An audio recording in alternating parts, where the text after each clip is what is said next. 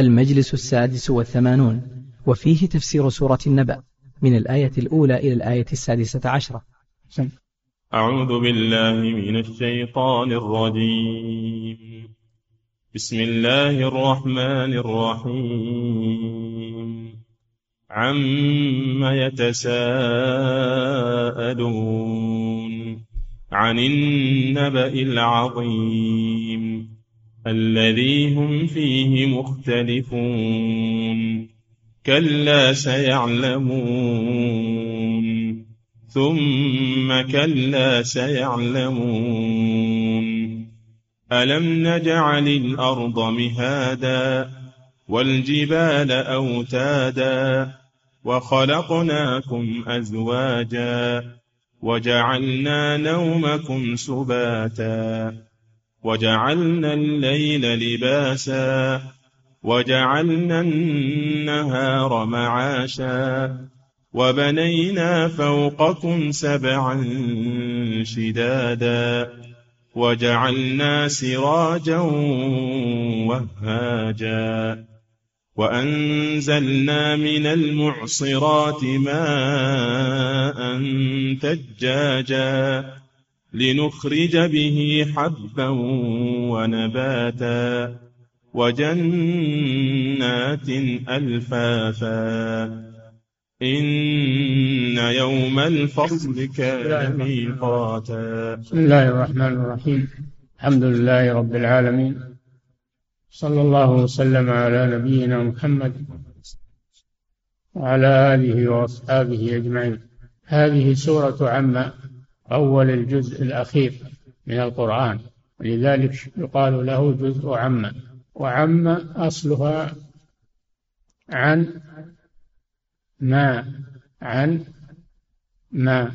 ثم إنها أدغمت العين أدغمت النون في الميم.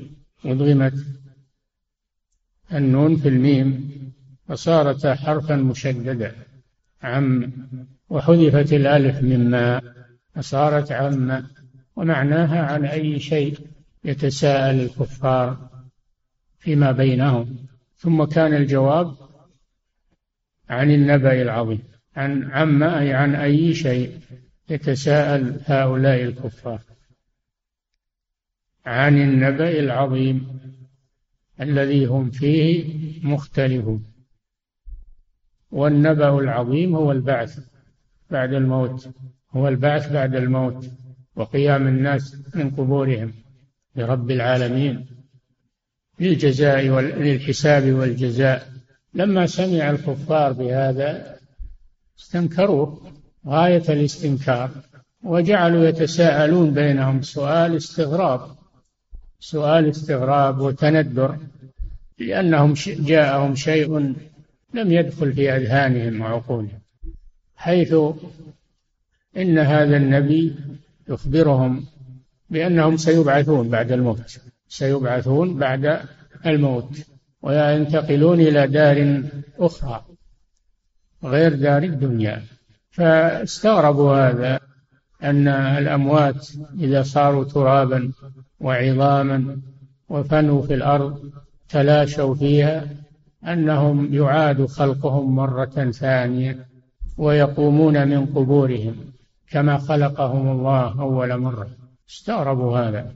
أئذا كنا عظاما ورفاتا أئنا لمبعوثون. أو آباؤنا الأولون فيقولون هذا شيء غير ممكن غير معقول.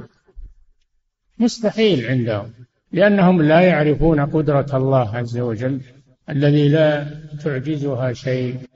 ولم يتفكروا في أنفسهم كيف أنهم خلقوا من غير شيء. فالذي خلقهم من غير شيء خلقهم أول مرة قادر على أن يعيدهم وهو أهون عليه. الإعادة أهون من البداء لكنهم لم يفكروا في هذا وعقولهم قاصرة ولا تؤمن بالغير ولا تعرف قدرة الله سبحانه وتعالى التي لا يعجزها شيء كل هذا يجهلونه. ومن شدة استنكارهم أنهم يتساءلون يتحدثون في مجالسهم إيش هذا الكلام الذي جاء به هذا الرجل؟ أيعيدكم أنكم إذا متم وكنتم ترابا وعظاما أنكم مخرجون؟ هيهات هيهات لما توعدون. كما قاله قوم هود والأمم من قبلهم فهؤلاء حذوا حذو الكفار السابقين. ولهذا قال عما يتساءلون؟ يتساءلون عن شيء عن شيء غير كائن وغير موجود؟ هذا سؤال استنكار عليهم. كيف يتساءلون هذا التساؤل؟ ولا يتصورون قدرة الله عز وجل؟ وهل من حكمة الله أنه يخلق الخلق من غير حكمة ومن غير نتيجة يخلقهم ليعيشوا في هذه الدنيا ياكلوا ويشربوا ويكفروا ويفجر يخلقهم ثم يتركهم؟ لابد هناك نتيجة لهذا لهذا الخلق. وهذه النتيجة هي البعث والجزاء على الأعمال التي أسبقوها في هذه الدنيا. لا تذهب سدى. فهم وصفوا الله بالعبث. فحسبتم أنما خلقناكم عبثا وأنكم إلينا لا ترجعون. هذا عبث أنه يخلق هذا الكون الهائل وهذا هذا البشر. يسرح ويمرح ويأكل ويشرب ويفجر ويكفر ويطغى. ويظلم ثم يترك أو أنه يترك المؤمنين الذين أتعبوا أبدانهم بالعمل الصالح وأفنوا حياتهم بالأعمال الصالحة يتركهم بدون جزاء على أعمالهم. يتساوون المؤمنون والكفار كلهم يفنون ولا يلقون جزاء. هذا عبث. ينزه الله عنه سبحانه وتعالى عما يتساءلون. يتساءلون عن النبأ العظيم. النبأ الخبر الخبر العجيب الذي أخبرهم به رسول الله صلى الله عليه وسلم وأخبرت به الأمم السابقة أخبرت به الرسل السابقة أممهم وهو البعث. الرسول ما جاء بشيء غريب جاء بشيء جاءت به الرسل من قبله. والغرض من هذا الرحمة بالعباد من أجل أن يستعدوا لهذا النبأ ويحتاطوا لأنفسهم ولا يقتصروا على الأكل والشرب والرفاهية في هذه الدنيا ولا يتصورون ما بعدها. ويعمرون هذه الدنيا ويتنافسون فيها ويخترعون ويصنعون ويظنون أن أنها لا لا قيامة بعدها. ولا بعث بعده من رحمة الله أنه لم يتركهم على هذه الحال بل نبههم على البعث الحساب وأمرهم أن يستعدوا بالأعمال الصالحة وأن يتوبوا من ذنوبهم فهذا من رحمته بهم وإحسانه إليهم أنه أرسل الرسل وأنزل الكتب لتدلهم وترشدهم إلى سعادتهم الاستعداد لما أمامهم. لكنهم لا ي... لم يلتفتوا إلى هذا وانشغلوا بهذه الدنيا وعمروها تنافسوا فيها أتعبوا أبدانهم وأتعبوا عقولهم وأفكارهم في الأعمال الدنيوية وتطوير الحياة كما يسمون ولم يتصوروا ما أمامهم. نعم لا مانع أن الإنسان يأخذ من حياته من دنياه ومن منافع الدنيا ما يستعين به على العمل الصالح لا أنه يقتصر على الدنيا وينسى الآخرة كما أنه لا ينشغل بالآخرة الاستعداد لها وينسى الدنيا بل يأخذ من الدنيا قدر ما يعينه على العمل للآخرة. هذا هو العقل وهو الحكمة وهذا هو ما جاءت به الرسل عليهم الصلاة والسلام عن النبأ العظيم. تساءلون عن النبأ العظيم الذي هم فيه مختلفون مختلفون. منهم من يقول هذا سحر منهم من يقول هذا كذب منهم من يقول هذه أساطير الأولين ومنهم من يقول ويقول. اختلفت أقوالهم. ولو كانوا على حق ما اختلفت أقوالهم. أهل الحق لا يختلفون أبدا. إنما يختلف أهل الباطل. لأنهم ليسوا على شيء.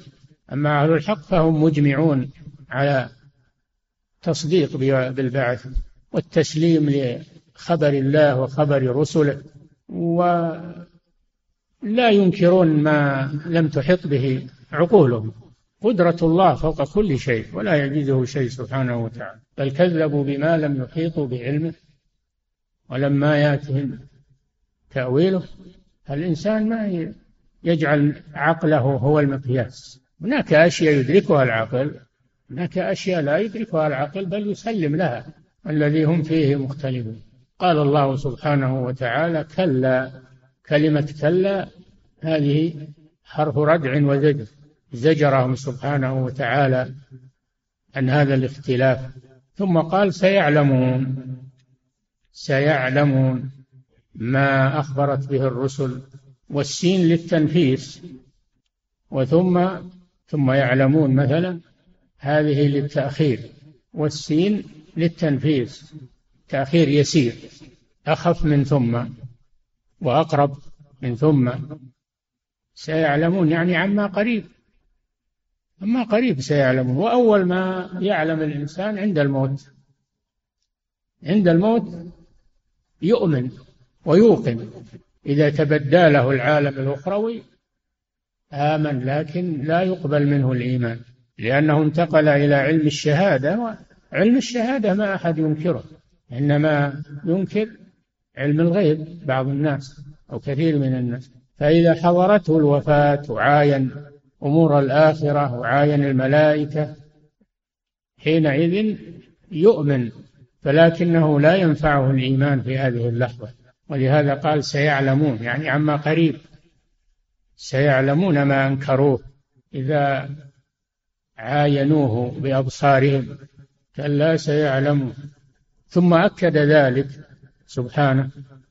قال ثم كلا سيعلمون. من باب التأكيد. من باب التأكيد. وأنهم سيؤمنون بما كذبوا به.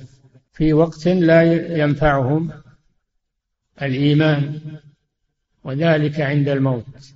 ثم كلا سيعلمون. ثم ذكر سبحانه وتعالى الأدلة والبراهين على البعث فيما أوجده مما يشاهدونه بأعينهم من الآيات الكونية من الآيات الكونية التي يشاهدونها بأعينهم ويعترفون أنها من تدبير الله وخلق الله. فما بالهم ينكرون البعث ويستغربون على الله أنه يقدر على إحياء الموتى.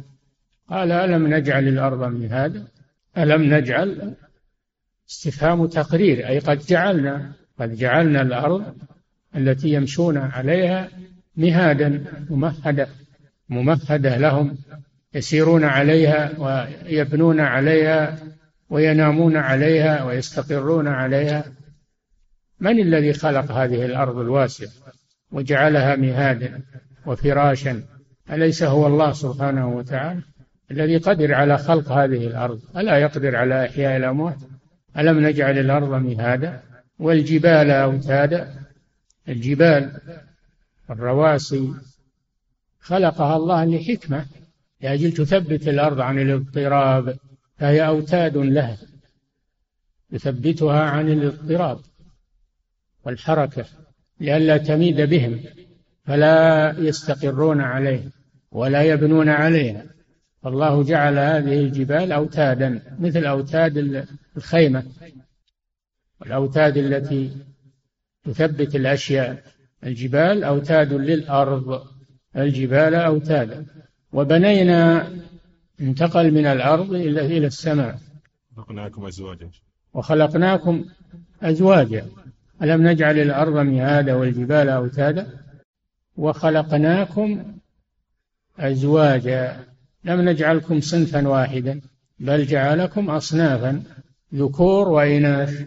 ذكور وإناث من أجل تزاوج والنسل والسكن والإنس بعضكم ببعض لم يجعلكم كلكم رجال أو يجعلكم كلكم إناثا؟ بل جعلكم رجالا ذكورا وإناثا. هذا من حكمة الله سبحانه وتعالى. وليس هذا خاصا ببني آدم بل حتى في الحيوانات وفي النباتات. فالأزواج عامة لأجل بقاء النوع واستمرار الخلق بين الزوجين ومن كل شيء خلقنا زوجين. لعلكم تذكرون. خلقناكم أزواجا. الذي قدر على خلقكم وجعلكم أزواجا. ألا يقدر على بعثكم؟ بل هو قادر سبحانه. هذا برهان. وجعلنا نومكم سباتا. نومكم بالليل. نومكم بالليل سبات مريح. تنقطع فيه الحركات سبات يعني تنقطع فيه الحركات تسكن المخلوقات وتهدأ الأصوات وأصل السبت هو القطع. فسبات يعني تنقطع فيه الأشغال والحركات لأجل أن ترتاحوا في نومكم نوما مريحا. هذا نعمة من الله سبحانه وتعالى. جعلنا نومكم سباتا وجعلنا الليل لباسا لباسا يغطي بسواده يغطيكم بسواده فيستركم كما يستركم اللباس الذي تلبسونه. جعلنا الليل لباسا ولذلك إذا جاء الظلام وأسدل سدوله على الكون ما ترى هذا ولا هذا. تحصل الراحة والطمأنينة. وظلام الليل نعمة ظلام الليل نعمة. للناس والدواب والنباتات كل شيء. جعلنا الليل لباسا. هذا برهان على قدرة الله سبحانه وتعالى. الذي جعل الليل لباسا أليس قادرا على البعث؟ وجعلنا النهار معاشا. النهار تتحركون فيه لطلب الرزق وطلب المعاش وطلب المصالح فلم يجعل الليل دائما تنقطع أشغالكم. ولم يجعل النهار دائما فلا تستريحون. بل داول بينهما لمصلحتكم. قل رأيتم إن جعل الله عليكم الليل سرمدا إلى يوم القيامة؟ من إله غير الله؟ يأتيكم بضياء أي بنهار. أفلا تسمعون؟ لرأيتم إن جعل الله عليكم النهار سرمدا إلى يوم القيامة. من إله غير الله؟ يأتيكم بليل تسكنون فيه أفلا تبصرون؟ وانظر إلى أنه جعل في الليل السمع لأن الليل يسري فيه الصوت أكثر ويسمع. وجعل الإبصار في النهار فلا تبصرون؟ يتأمل الإنسان في هذا. الذي قدر على هذا وداول بين الليل والنهار أليس قادرا على البعث؟ من باب أولى وجعلنا النهار معاشا وبنينا فوقكم سبعا شدادا انتقل إلى السماء وذكر السماء السبع, السبع الطباق بعضها فوق بعض سميكة قوية واسعة. السماء بنيناها بأيد وإنا لموسع أي بقوة. وإنا لموسعون. أينما اتجهت السماء فوقك والأرض تحتك. هذه قدرة الله سبحانه وتعالى. سبعا شدادا أي قوية سميكة مع ثقلها وسمكها وقوتها رفعها الله فوق الأرض بدون عمد. بدون عمد. من الذي أمسكها؟ لئلا تسقط على الأرض ويمسك السماء أن تقع على الأرض إلا بإذنه. هو الله سبحانه وتعالى. هو الله. رفع السماوات بغير عمد ترونها. العادة أن السقف يصير له عمد يصير له جدران يرسى عليها. السماء ما لها شيء. دور دور العمد راح للمشرق والمغرب والشمال والجنوب ما تلقى عمد من الذي سمكها؟ هو الله سبحانه وتعالى. إن الله يمسك السماوات والأرض أن تزولا ولئن زالتا إن أمسكهما من أحد من بعده. إنه كان حليما غفورا. أليس هذا من عجائب قدرة الله مخلوقات الله وآيات الله؟ الذي صنع هذا وقدر عليه لا يقدر على بعث هذا الإنسان. وبنينا فوقكم سبعا شدادا وفوق السماوات بحر. وفوق البحر عرش الرحمن سبحانه وتعالى. وفوق العرش رب العالمين. فوق العرش رب العالمين. هذه مخلوقات الله سبحانه وتعالى. على الإنسان أنه يمد عقله وفكره وتبصر الحين المثقفون يقولون أنتم عقلكم محدود وعقلكم ما تفكرون بالمخترعات وبالمصنوعات وبملاذ الدنيا. لكنهم هم ما يفكرون بالآخرة. ولا يفكرون بقدرة الله سبحانه وتعالى ولا يعظمون الله عز وجل وإنما هم اللي نظرتهم قاصرة. نظرتهم قاصرة على الدنيا ومتاع الدنيا. أما المؤمن فنظرته ثاقبة ينظر ما وراء الدنيا ويفكر لها. وبنينا فوقكم سبعا شدادا. وهذه السبع السماوات فيها الكواكب فيها الكواكب النيرة التي زينها الله بها لمصالحكم ومنافعكم وأعظم الكواكب الشمس والقمر. وجعلنا سراجا السراج هو الشمس. من الذي يضيء ما الذي يضيء هذا الكون؟ يدخل في الأسرار يدخل في الأغوار حتى تضيء كلها الشمس. من الذي خلق هذه الشمس؟ سخرها وجعل فيها هذه الإضاءة المستمرة هو الله سبحانه وتعالى الذي خلقها. لا لا يقدر على أن يعيد الإنسان كما بدأه أول مرة. جعلنا الشمس وجعلنا سراجا وجعلنا سراجا وهاجا. ذكر فيها فائدتين. الفائدة الأولى أنها سراج تضيء الكون. ولو لم يكن هناك شمس أصبح الكون مظلما أصبح الكون مظلما. فهذه الشمس تضيئه للعالم وهاج الفائدة الأولى أنها سراج تضيء الكون. الفائدة الثانية أنها وهاج يعني حارة لمصلحة العباد وإنضاج الثمار و فحرارتها فيها فائدة. لو كانت باردة ما ما استفادوا منها. حرارتها مفيدة للكون وللنباتات وللناس سراجا وهاجا. سراجا مضيئة ووهاجا يعني حارة. تنشف الأشياء وتنضج الثمار وفوائد لا يعلمها إلا الله سبحانه وتعالى. سراجا وهاجا. الذي قدر على خلق هذه الشمس العظيمة. سخرها في هذا الكون. وجعل فيها النور. جعل فيها الحرارة. أليس قادرا على خلق الإنسان وإعادته من جديد؟ كيف تستغربون البعث على من هذه آياته وقدرته سبحانه وتعالى؟ وأنزلنا من المعصرات يعني السحاب.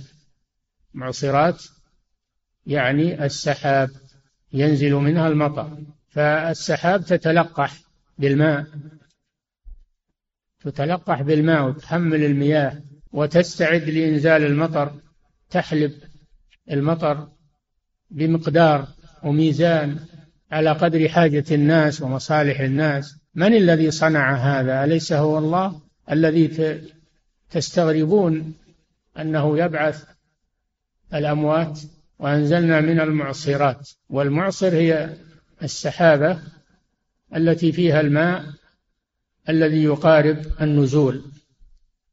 والمعصر من النساء هي المرأة إذا كان إذا كانت في بداية الحيض مستعدة لإدرار الحيض سمى معصر. السحاب معصر لأنه يحمل السحاب يحمل الماء ويستعد لإنزاله. أنزلنا من المعصرات ماء ثجا وبعض العلماء يقول المعصرات الرياح ولكن الأقرب أنها السحاب. أنزلنا من المعصرات ماء ماء ثجاجا كثيرا. يروي, يروي الأرض يروي الأرض. لو كان الماء يسيرا ما ما أروى الأرض ولا أنبت النبات. وأيضا هو ثجاج يخترق الأرض ليبلغها ينزل عليها بقوة لأجل أن يغوص فيها حتى تنبت. من الذي صنع هذا؟ ليس هو الله سبحانه وتعالى. هل صنعه غير الله؟ الذي قدر على هذا ألا يقدر على بعث الأموات الذي أنكرتموه؟ هم لا ينكرون هذه الآيات ولا يقدرون على إنكارها فهي حجة عليهم فيما أنكروه من البعث. لنخرج به يعني فائدة هذا الماء الثجاج ما هي؟ لنخرج به أي ننبت من الأرض حبا ونباتا. حبا للقوت والادخار كالبر والشعير والدخن والذرة سائر الحبوب مما يأكل الناس والأنعام ونباتا وهو الخضار والفواكه والعشب الذي تأكله الدواب وجنات بساتين الجنات البساتين ألفافا ملتفة تفت الأغصان هذا كله أخرجه الله من الماء من ماء واحد. وانظر إلى العجب العجاب. الماء واحد والتربة واحدة وتختلف النباتات فيها. متجاورة وتختلف. هذا حلو هذا مر هذا حار هذا بارد هذا أبيض هذا أحمر هذا أصفر هذا. وهي في بقعة واحدة وهي في بقعة واحدة. تربة واحدة وماء واحد ومع هذا تتنوع النباتات وفي الأرض قطع متجاورات وجنات من نخيل وأعناب وجنات من وفي الأرض قطع متجاورات. نعم؟ جنات من أعناب. وجنات من أعناب ونخيل. جنات من أعناب ونخيل. صنوان وغير صنوان. الصنوان النخلة التي مقترن بعضها ببعض. نخلتين بجذع واحد. صنوان وغير صنوان. يسقى بماء واحد. هي متجاورات في التربة. وتسقى بماء واحد. ونفضل بعضها على بعض في الأكل. ففي ذلك لآيات لقوم يعقلون. من الذي قدر على هذا؟ هو الله جل وعلا. ألا يقدر على إخراج الأموات من قبورهم؟ النبات أنتم تشوفون الأرض قاحلة ما فيها شيء. يابسة. إذا جاء المطر ما تلبث إلا وقد أنبتت. ما تلبث إلا وقد ازدهرت. من الذي أحياها بعد موتها؟ أليس هو الله جل وعلا؟ أليس الذي أحياها بعد موتها قادرا على أن يحيي الموتى من قبورهم؟ بلى الأرض ميتة ولا يشاف فيها بذر ولا نبات. أنت ما تشوف الجنايز في الأرض ولا تشوف العظام ولا تشوف ما تشوف فيها شيء. لكن إذا جاء المطر أنبتت الأرض وظهر ما فيها مما هو مخزون فيها. ولا تشوفونه في الآخرة يظهر من في الأرض من الأموات مثل النبات مثل النبات وأنتم ما تشوفون شيء. لكن الله يعلم ويرى سبحانه وتعالى. فهذا من عجائب قدرة الله جل وعلا. وجنات ألفافا. هذه الآيات العظيمة الدالة على قدرة الله عز وجل التي لا يعجزها شيء.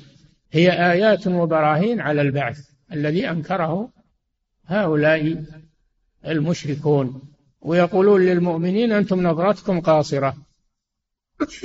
الحقيقة أنهم هم الذين نظرتهم قاصرة. لا يتفكرون في آيات الله ولا يفكرون في البعث يعلمون ظاهرا من الحياة الدنيا وهم عن الآخرة هم غافلون. فهذه آيات عظيمة وبراهين ساطعة. على على قدرة الله جل وعلا على البعث والنشور فكيف ينكر المنكر على الرسول صلى الله عليه وسلم أنه أنه أخبرهم بالبعث والنبأ العظيم الذي هم فيه مختلفون؟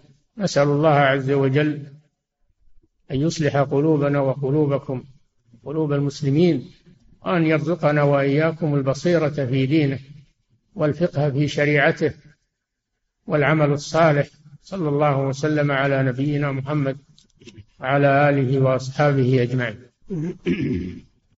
يقول فضيلة الشيخ وفقكم الله يقول إنني أخاف أن أقول على الله بغير علم أو أتكلم عن معاني آيات القرآن فأقع, فأقع في هذا الأمر وهو القول على الله بغير علم. سؤاله هل يكفي أن أتعلم التفسير من دروس فضيلتكم ثم أبلغ الناس. القرآن ولله الحمد مفسر بالتفاسير الموثوقة. اقرأ عليهم من التفاسير. تفسير ابن جرير ابن كثير البغوي. اقرأ عليهم من التفاسير الموثوقة. سمعهم تفسير الآيات. ولا تفسرها أنت من عندك وأنت ليس عندك علم في التفسير نعم. يقول فضيلة الشيخ وفقكم الله. يقول كيف يستطيع المرء ترويض نفسه على التدبر وقراءة التفسير والحفظ مع وجود هذه الحمو مع وجود هذه الهموم في الحياة الدنيا؟ وكيف يطرد الإنسان هذه الهموم التي تشغله عن العلم وتعلمه؟ استعين بالله عز وجل. استعين بالله. وإذا استعان بالله وصبر أعانه الله وسهل عليه طريق العلم. يستعين بالله توكل على الله يعتمد على الله ويتعلم العلم ويسر الله له. لقد يسرنا القرآن للذكر فهل من مدكر؟ نعم.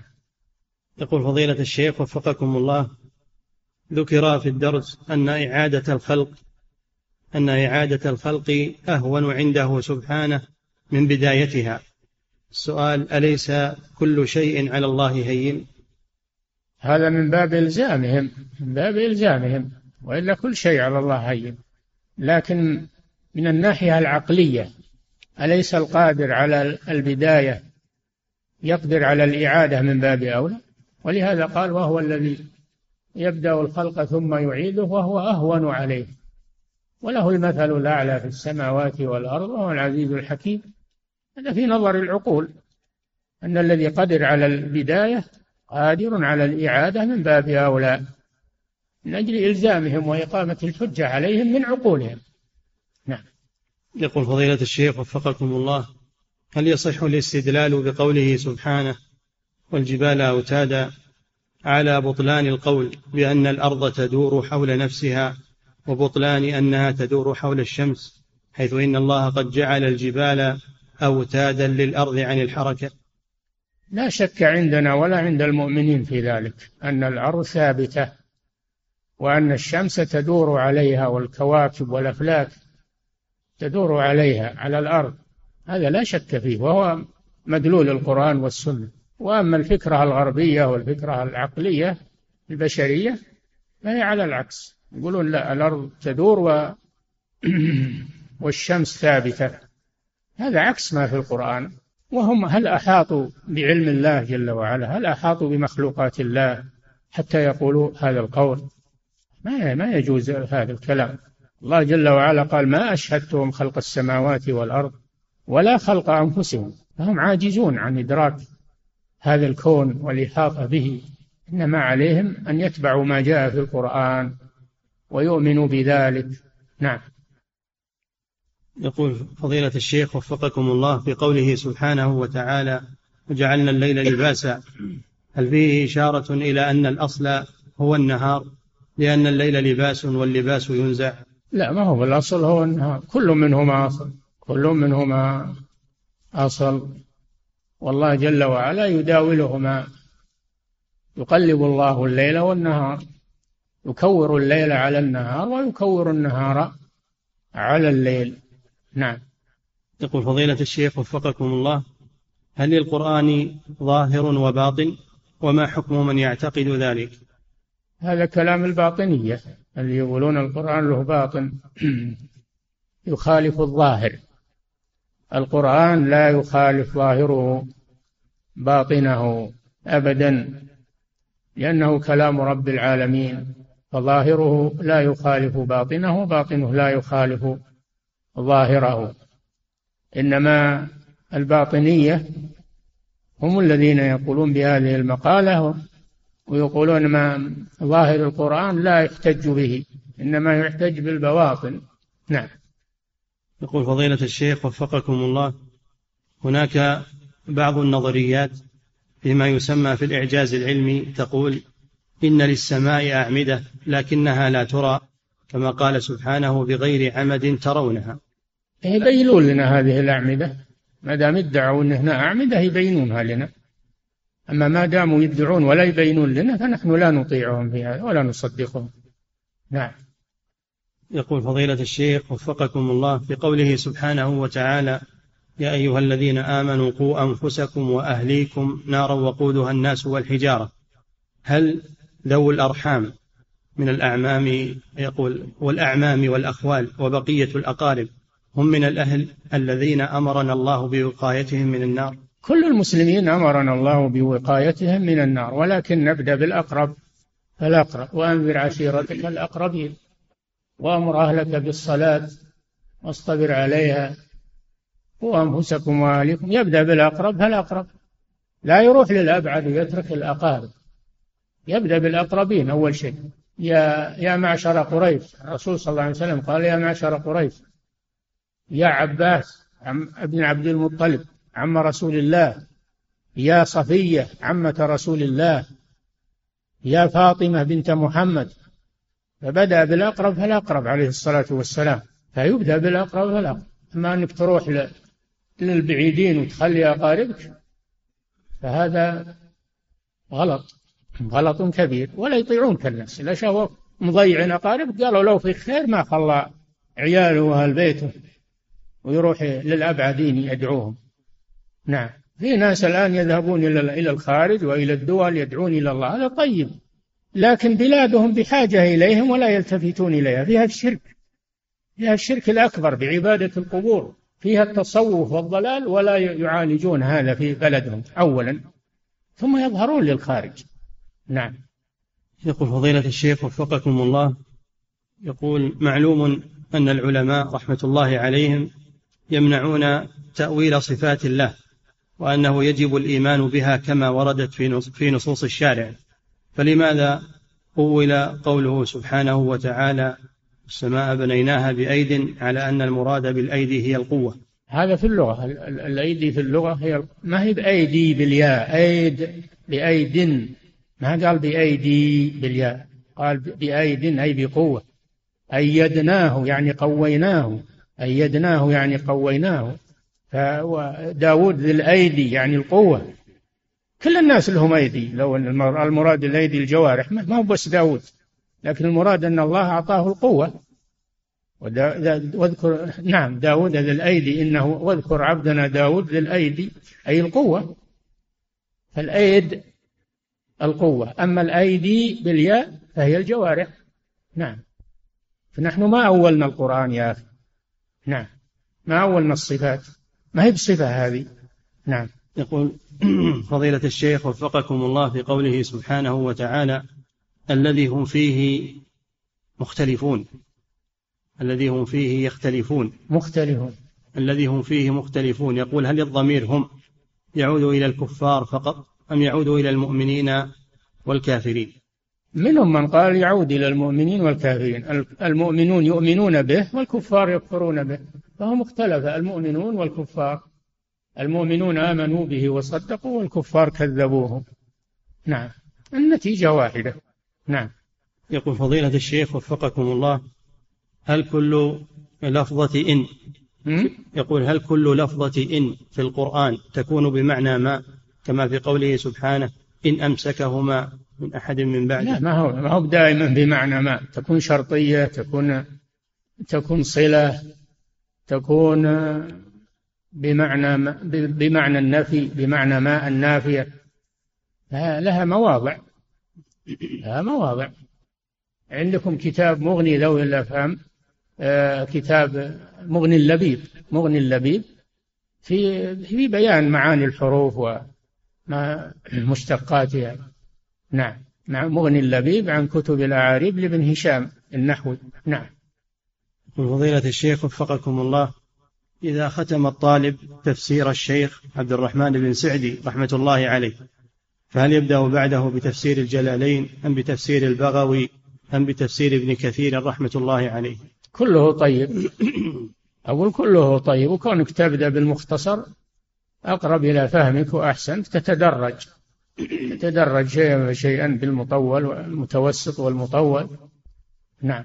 يقول فضيلة الشيخ وفقكم الله من يقول إن سماء الدنيا هي مكونة من دخان وليست بنيانا كلامه صحيح وما حكم قوله؟ منين جاب هالكلام هذا؟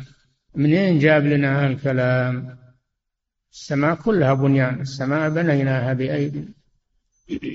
السماء كلها مبنية. السماء على قسمين. السماء بمعنى الارتفاع. كل ما علا وارتفع فهو سماء مثل السحاب يقال له سماء مثل الجو يقال له سماء هذا نوع. النوع الثاني السماء المبنية وهي السماوات السبع. هذه مبنية ولها أجرام عظيمة وهائلة. خلاف الجو. الجو ما فيه أجرام ولا فيه فضاء. نعم. يقول فضيلة الشيخ وفقكم الله بقوله سبحانه وتعالى والذين يقولون ربنا هب لنا من أزواجنا وذرياتنا قرة أعين. هل من هنا تبعيضية؟ وإذا كانت تبعيضية فلماذا لم يدعو للجميع من الذرية والأزواج؟ يا أخي من تأتي للتبعيض وتأتي للبيان فمن بيانية هنا. من هنا بيانية وليست تبعيضية. نعم. يقول فضيلة الشيخ وفقكم الله رجل أدرك صلاة الجماعة في الركعة الثانية فلما سلم الإمام قام ليتم الركعة التي فاتته فسجد الإمام للسهو بعد السلام فماذا على المأموم؟ يرجع يسجد مع الإمام لا يقوم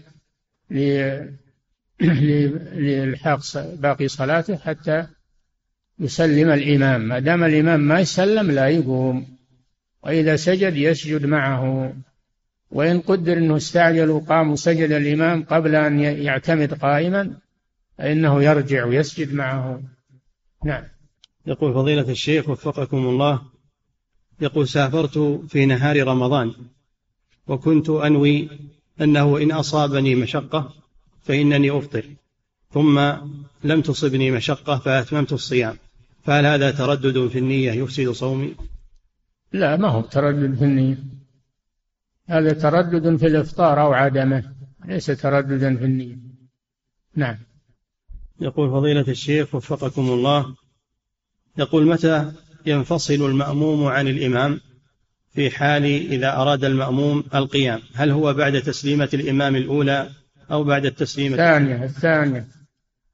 ما يقوم حتى يسلم الإمام التسليمة الثانية. لأنه لا يدري لعله قد بقي شيء من الصلاة سجود سهو أو شيء فلا يستعجل حتى يسلم الإمام التسليمة الثانية. حتى إن الفقهاء قالوا لو قام بعد التسليمة الأولى انقلبت صلاته نافلة. فيحذر من هذا. نعم. يقول فضيلة الشيخ وفقكم الله في التشهد الأول ما الأفضل؟ أن يقف عند التشهد أو الأفضل أن يصلي على النبي صلى الله عليه وسلم كذلك ثم يقوم. الجمهور على أنه يقف عند الصلاة على النبي صلى الله عليه وسلم. عند التشهد عند الشهادتين أشهد أن لا إله إلا الله وأشهد أن محمدا عبده ورسوله.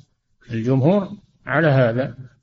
والصلاة على النبي في التشهد الأخير. هذا الذي عليه جمهور أهل العلم. وبعض العلماء يرى أنه يصلي على النبي في التشهد الأول وبه يفتي الشيخ عبد العزيز بن باز رحمه الله.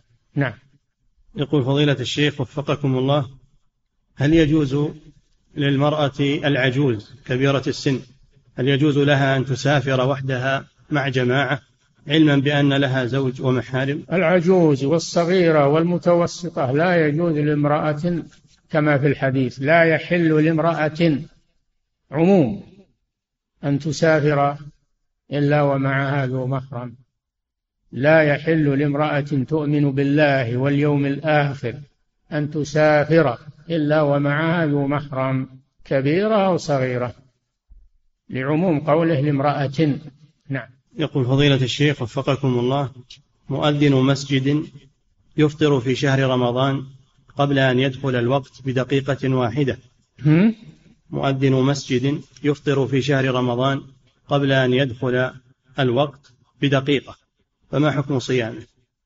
فيه خطر هذا فيه خطر. لا يقدم قبل أن يرى الشمس غائبة بعينه أو يتبع التقويم الموثوق المعتمد فلا يتقدم عليه بشيء. إن كان يرى الشمس فلا بد أن يؤذن أو يفطر بعدما تغرب وإن كان لا يراها يعتمد على التوقيت المعتمد فلا يتقدم عليه. نعم. يقول فضيلة الشيخ وفقكم الله ما حكم رفع اليدين والدعاء عند صعود الإمام للمنبر يوم الجمعة؟ لا أصل لهذا. الدعاء لا مانع لكن بدون رفع يدين ما ورد هذا. نعم. وما حكم رفع السبابة بين السجدتين في الجلسة بين السجدتين؟ لا أعرف لهذا أصلا. هذا في التشهد. هذا في التشهد. إشارة إلى التوحيد والجلسة بين السجدتين ما فيها تشهد لماذا يرفع أصبعه؟ نعم. يقول فضيلة الشيخ وفقكم الله يقول أخذت من قريب لي مبلغا من المال كي أنتفع به. ها؟ أخذت من قريب لي مبلغا من المال لكي أنتفع به. وقال لي لا ترده. ثم غلب على ظني بعد أخذ المال أن مصدره من الحرام. فهل لي أن أنتفع بهذا المال؟ إذا غلب على ظنك أنه من الحرام فلا تنتفع به. ما يجوز لك تنتفع بالحرام. وغلبة الظن تنزل منزلة اليقين. بل لو شككت لو شككت أنه من الحرام لا تنتفع به. فكيف بغلبة الظن؟ قال صلى الله عليه وسلم دع ما يريبك إلى ما لا يريبك. من اتقى الشبهات قد استبرأ لدينه وعرضه. نعم. يقول فضيلة الشيخ وفقكم الله رجل عنده عمارة ويريد أن يعطي زكاة ماله لأحد السكان في هذه العمارة بحيث يسقط عنه إيجار الشقة باعتبار أنها زكاة ماله. فهل يجوز ذلك العمل؟ لا. ما يجوز إسقاط الدين واعتباره من الزكاة. ما يسقط الدين إيجارها وغيرها ويعتبر من الزكاة. الله جل وعلا قال وآتوا الزكاة. معنى آتوا أي ادفعوها وسلموها للمحتاج أو الجهة التي من أصناف أهل الزكاة. وإسقاط الدين لا يعتبر إيتاء. نعم. يقول فضيلة الشيخ وفقكم الله إذا ولا تعطيها أيضا الزكاة علشان علشان يسدد لك. تعطيه الزكاة علشان يسدد لك الآجار. هذا لا يجوز ولا يبرئ ذمتك من الزكاة. نعم. يقول فضيلة الشيخ وفقكم الله إذا واظب الرجل وزوجته على صلاة ركعتين في كل ليلة فهل يكون فعلهم هذا بدعة علما بأنهم إنما فعلوا ذلك لكي ينالهم قول الله قول الرسول صلى الله عليه وسلم إذا صلى الرجل وزوجته ركعتين كتب من الذاكرين الله كثيرا والذاكرات الحديث؟ هذا من قيام الليل. قيام الليل أقله ركعتان إذا كانوا يقومون من الليل ولو ركعتين شيء طيب. نعم. يقول فضيلة الشيخ وفقكم الله هل يجوز عمل الأضحية للميت علما؟ هل يجوز عمل الأضحية للميت علما بأنه لم يوصي بها؟ الأضحية مشروعة عن الميت وعن الحي. وهي شعيرة عظيمة وسنة مؤكدة وفيها ثواب وأجر. تعمل عن الحي وعن الميت واللي يقول انها ما تعمل عن الميت ليس له دليل على التخصيص وعلى حرمان الميت وهي صدقة من الصدقات والصدقات مشروعة عن الأموات. نعم. ويقول حفظك الله وإذا كان في هذا العام سيتم الحج عن هذا الميت فهل يجب عمل الأضحية في منى؟ نعم الأضحية تفعل في منى أو في أو في البلد لا لا بأس بذلك. ولكن إذا كان سيتمتع ويفدي للتمتع تكفي عن الأضحية نعم. يقول فضيلة الشيخ وفقكم الله معلوم أنه لا يجوز الاستغفار للمشركين إذا ماتوا على الشرك. فهل يجوز الدعاء للقريب الذي مات على الشرك الدعاء له بتخفيف العذاب فقط دون الاستغفار له؟ وإنما يقال اللهم خفف عنه العذاب. ما كان للنبي والذين آمنوا أن يستغفروا للمشركين ولو كانوا أولي قربى ولو كانوا أولي قربى وله أبوك أو ابنك. ما ما تدعو له بعد موته ولا تستغفر له. نعم. يقول فضيلة الشيخ وفقكم الله أذكار النوم. هل تقال في نوم الليل أم في كل نوم سواء في الليل والنهار؟ في نوم الليل. في نوم الليل. إذا أخذ مضجعه من الليل يأتي بالورد عند النوم. نعم. يقول فضيلة الشيخ وفقكم الله رجل سرق منزله وأخذ منه نقود وذهب فعرض عليه أحد الجيران أن يكلم شخصا له علاقة بالسحرة فيردون له بعض ما سرق منه ولا يريدون منه شيئا أبدا إنما هي فزعة كما كما يقولون. فهل له أن يقبل بهذا؟ نسأل الله العافية. هذا لا يجوز. لا يجوز اللجوء إلى السحرة. ولا أن يطلب منهم شيئا.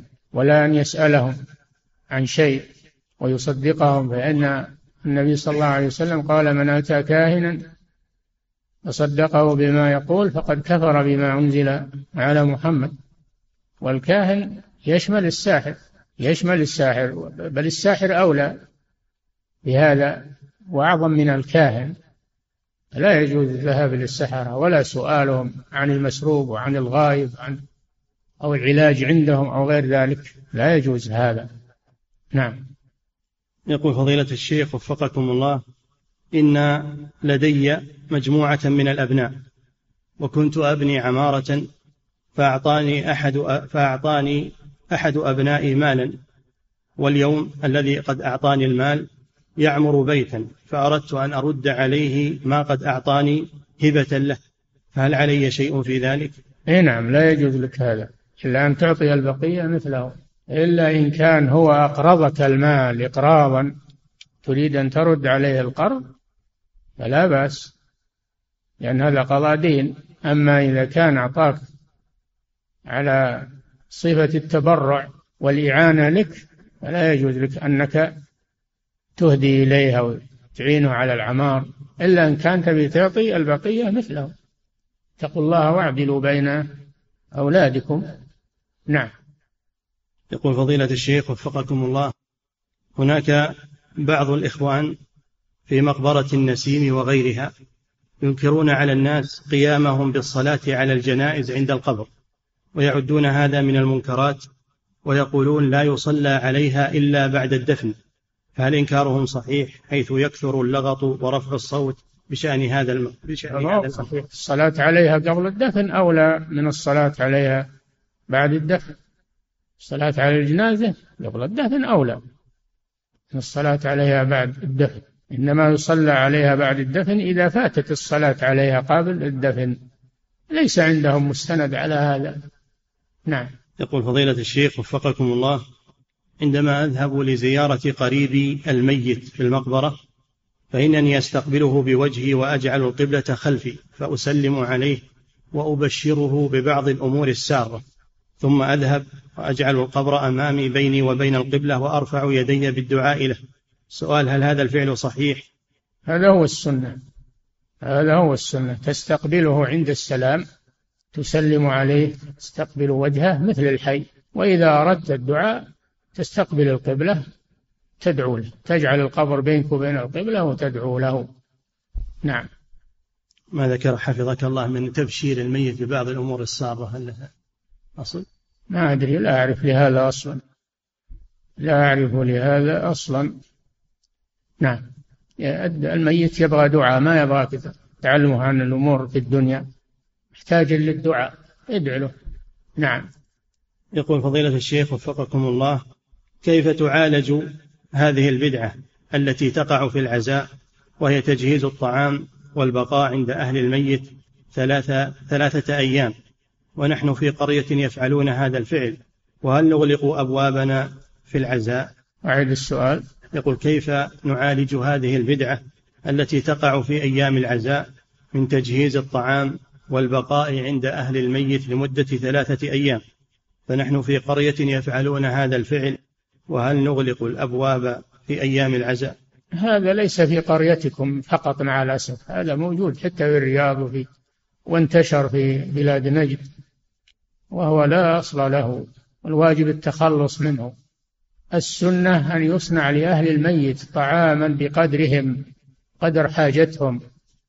لأنهم مشغولون بالمصيبة كما أمر النبي صلى الله عليه وسلم. وأما الزيادة عن ذلك وعمل ولائم وعمل وإحراج الناس واللي ما يجيب عشاء باليوم الفلاني يعتبر مقصرا في حق الميت وأقاربه هذا كله من الشر ومن الآثار والأغلال التي ألزموا بها الناس. فيجب ترك هذا العمل. نعم. يقول فضيلة الشيخ وفقكم الله علمنا أو تعلمنا من دراستنا عليكم ودراستنا في المذهب التفصيل في إفطار الحامل والمرضع من جهة القضاء والكفارة من جهة خوفهما على أنفسهما أو على ولديهما فقط. لكن بعض المشايخ يقول إن فتاوى الصحابة كابن عباس وابن عمر رضي الله عنهما إنما هي على وجوب الكفارة فقط. وأنه لا مخالف لهما من الصحابة وأن هذا هو الذي يتمشى مع أصول الإمام أحمد. فما التفصيل؟ هذا كلامه هو وهذا رأيه هو. لكن ورد عن الصحابة أيضا أنهم إذا كان خوف المرأة على الطفل فقط لا على نفسها فإنها تقضي وتكفر. أما إذا كان خوفها على نفسها فإنها يكفي القضاء. هذا الذي عليه المذهب وهو الذي فيه بعض الفتاوى من من الصحابة. أيضا. وهل ألم وأحاط بفتاوى الصحابة وعرفها حتى ينكر ما لم يعلمه؟ نعم. يقول فضيلة الشيخ وفقكم الله هل الصلاة في الدكة التي تكون خلف قبر النبي صلى الله عليه وسلم وهي ما يسمى بمكان أهل الصفة هل الصلاة في هذا المكان فضل؟ الصفة الآن ليس لها مكان معروف ولا يتحرى المكان الذي يزعم أنه محل الصفة. لا يجوز هذا. لا يجوز تعظيم الآثار التعلق بها والصلاة فيها. هذا من البدع ومن وسائل الشرك. إذا بغيت تصلي يا أخي عندك المسجد النبوي. طويل عريض. صل في أي مكان منه. الحمد لله. نعم. يقول فضيلة الشيخ وفقكم الله. يقول أنا لا أستطيع الحج لعدم وجود مال لدي. ولكن هناك شخص قال سأقرضك لتحج ثم تسدد على أقساط. فما الأفضل في ذلك أن أقترض وأحج أو أبقى حتى أستطيع الحج بنفسي؟ الأفضل ألا تقبل الدين. الأفضل ألا تقبل الدين والأقساط. الله خفف عنك. قال من استطاع إليه سبيلا. ولو مت ولم تحج لأنك لا تستطيع ما عليك شيء. فلا تتكلف يا أخي والله وسع عليك. نعم. والدين ما هو سهل. الدين حمل. نعم. يقول فضيلة الشيخ وفقكم الله ما حكم أخذ الأجرة عن الحج عن شخص مع اشتراط مبلغ معين؟ لا تجوز اشتراط الأجرة. هذا يطلب المال. يتخذ الحج وسيلة للمال. وإذا جعلت العبادة وسيلة للمال فهي باطلة. إن كان يريد الحياة الدنيا وزينتها نوفي إليهم أعمالهم. وهم فيها لا يبخسون. أولئك الذين ليس لهم في الآخرة إلا النار وحبط ما صنعوا. إذا كان يحج لأجل الأجرة فلا حج له. أما إذا حج لأجل الحج والعبادة طلب الأجر ونفع أخيه وأخذ مالا يستعين به على الحج فلا مانع. ولهذا قالوا من حج ليأخذ فلا يحج. ومن أخذ ليحج أخذ ليحج فليحج نعم يقول فضيلة الشيخ وفقكم الله إذا أهدي لرجل شاة وبقي نعم.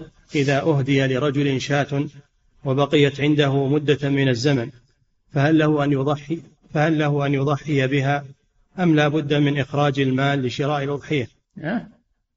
إذا أهدي لرجل شاة وبقيت عنده مدة من الزمن. فهل له أن يضحي بها أم لا بد من إخراج مال لشراء الأضحية؟ هي ما هي ماله؟ هي ماله. ما دام أهديت له صارت ملكه وماله فله أن يضحي بها. نعم. يقول فضيلة الشيخ وفقكم الله صليت خلف إمام وعندما قام من السجدة الأولى استمريت بالسجود لأني لم أسمع صوته. فلما سجد للثانية قمت فوجدت الإمام ساجدا فسجدت فهل أسجد للسهو أم أعيد الركعة لأنني قد تركت تركت ركنا؟ ما تركت ركن ما دام رفعت رأسك بين السجدتين وجلست ولو يسيرا ولحقت بالإمام أنت ما تركت شيء والحمد لله. وأنت معذور في أنك ما سمعت صوت الإمام معذور في تأخرك. نعم. وهذا يقول حفظك الله يقول قرأ الإمام آية سجدة وأثناء الصلاة. يقول قرأ الإمام آية سجدة أثناء الصلاة فلم يسجد وركع. فسجدنا نحن ظنا منه أنه ساجد لأننا لا نراه. ثم رفع من ركوعه فعلمنا بذلك فقمنا وجئنا بالركوع ثم تابعناه في بقية الصلاة. هل فعلنا هذا صحيح؟ نعم ليس عليكم شيء. صلاتكم صحيحة.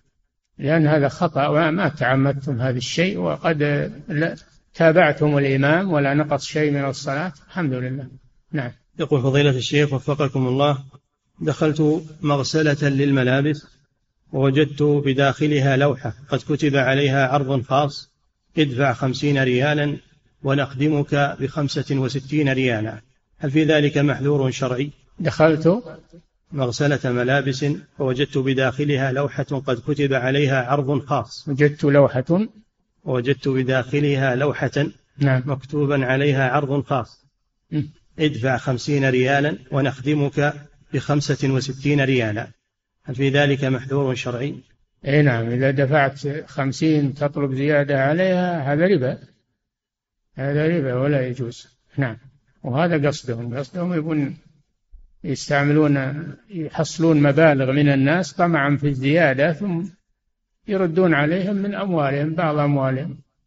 هذا ربا لا يجوز. تدفع دراهم وتأخذ مقابلها دراهم بزيادة. نعم.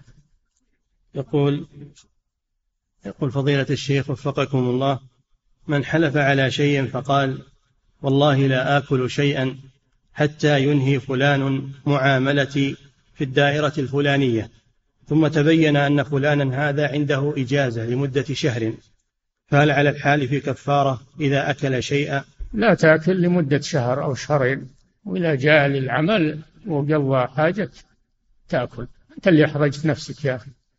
لماذا تعمل هذا العمل؟ وكفر عن يمينك وكل واشرب والحمد لله. ولا تعمل هذا مرة ثانية. نعم. يقول فضيلة الشيخ وفقكم الله يقول السائل أنا مصاب بعين تؤذيني وتؤثر علي كثيرا وقد سببت لي وسواسا قهريا وأمراضا نفسية. فما نصيحتكم لي حفظكم الله؟ نصيحتنا أن أن تكثر من الدعاء وقراءة القرآن والذكر وتطلب من إخوانك الطيبين من يرقيك ويشفيك الله سبحانه وتعالى. وإن علمت العاين عرفت العاين اطلب منه أنه يقرأ لك أو ينفث لك أو يغسل لك شيء من ملابسه تستحم به. نعم. يقول فضيلة الشيخ وفقكم الله بعض الناس يحضر ماء ثم يدور به على مجموعة من الناس. ها؟ بعض الناس يحضر ماء ثم يدور به على مجموعة من الناس. كل واحد منهم يقرأ وينفث فيه. فهل هذا الفعل مشروع؟ نعم هذا كان موجودا في بلاد نجد بكثرة. والرقية في الماء والنفث في الماء هذا ورد به الدليل ورد به الحديث يقرأ في الماء ويشرب.